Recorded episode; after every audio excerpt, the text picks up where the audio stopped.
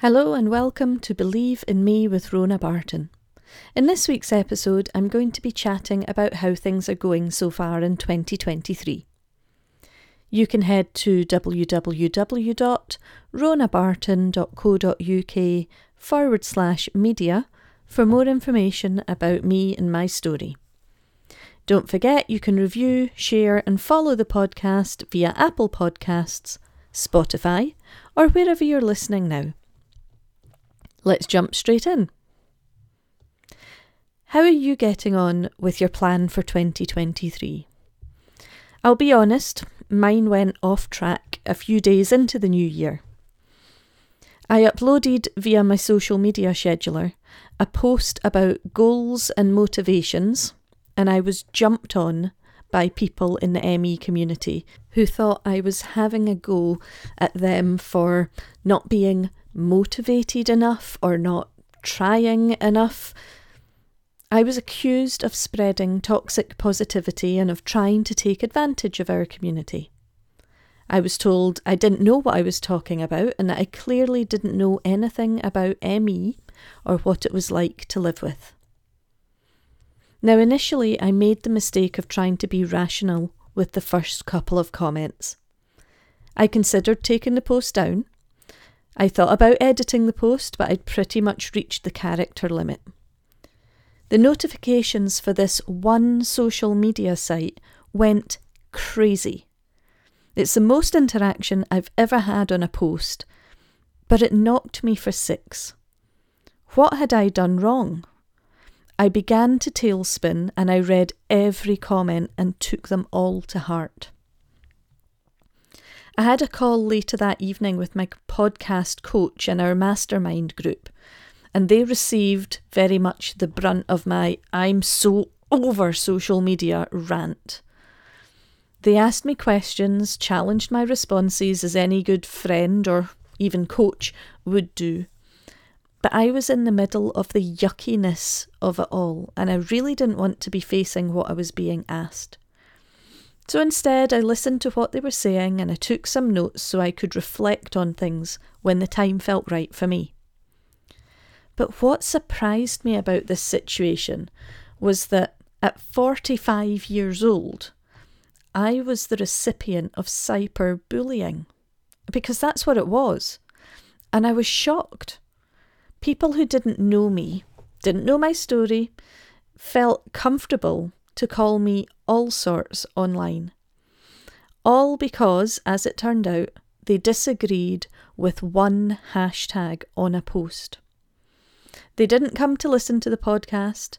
They didn't venture to my website to find out more. They just turned into angry keyboard warriors.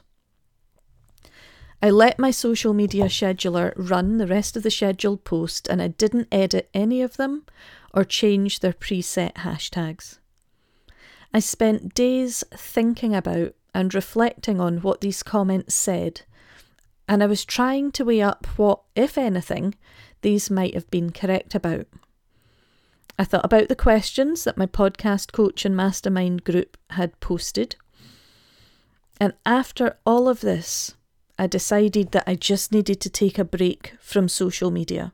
I needed to stop and reset my brain. So I did just that. I took four weeks off and I had a holiday. I made a point of not posting anything online and I took the apps off my phone so that if I wanted to lurk on any platform, I'd have to either download the app again or go via the relevant website. And it was so refreshing. Not only was I able to enjoy time on holiday with friends and family, but I didn't miss the constant barrage of filtered online ideals. And I also learned a few things. Unlike the people who came after me, if I see a post I don't agree with, I scroll past it. And I hadn't appreciated that that's what I did until it happened to me. I know that I don't believe the same things as these original posters, and I know that even though I think they're wrong, they believe what they are saying is correct. and the same can be said for the people that commented on my post. It makes sense to them based on their experiences. But when I see it, I don't feel the need to attack them. I know I can just move past it without having to engage, as it's online. It's not in my life, and I'm not having to live with that particular individual. I know that the people who commented on my post are not the people who listen to my podcast. They're not interested in finding out anything about me or my own experiences. I know that they're probably very angry and frustrated that their health isn't where they would like it to be, and I get that. And I understand they're searching for answers wherever they can find them. But I also know I don't have the answers that they're looking for. I also learned that the reason I felt so attacked from the comments is because at the time I was going through some self doubt. I was in the midst of many incomplete things in the run up to Christmas and the New Year, and it was very unsettling. Without really knowing it, I'd let things get on top of me. The worry about all of these meant that I wasn't sleeping well, and on top of that, I wasn't eating properly. It all built up, and this was, frankly, the straw that broke the camel's back. I knew I had to take a break. I knew I was beginning to feel overwhelmed with the concern about what I would do into the new year. So I stopped. I stopped everything that wasn't just the basics of what I needed so that I could make me feel happy and fulfilled. It took a couple of days for things to slow down for me, but I began to plan out my days with the must do things this then gave me time back to do some meal planning, some shopping, some cooking, and I began to sleep easier. I reset myself. My holiday gave me time to think about what I want and how I want to carry on with 2023. So, when I think about things that I've maybe taken away from this episode or things that I've learned, I would say, first of all, not everybody sees things the same way we do. And sometimes I forget that. Secondly, we're all fallible. The mistake I made was not checking my preset hashtags to ensure that they were fit for the individual online platform. The third would be that sometimes, even when we think we have things figured out, we still need to reset ourselves. I still need to check in with me and make sure what I'm doing is not over the top.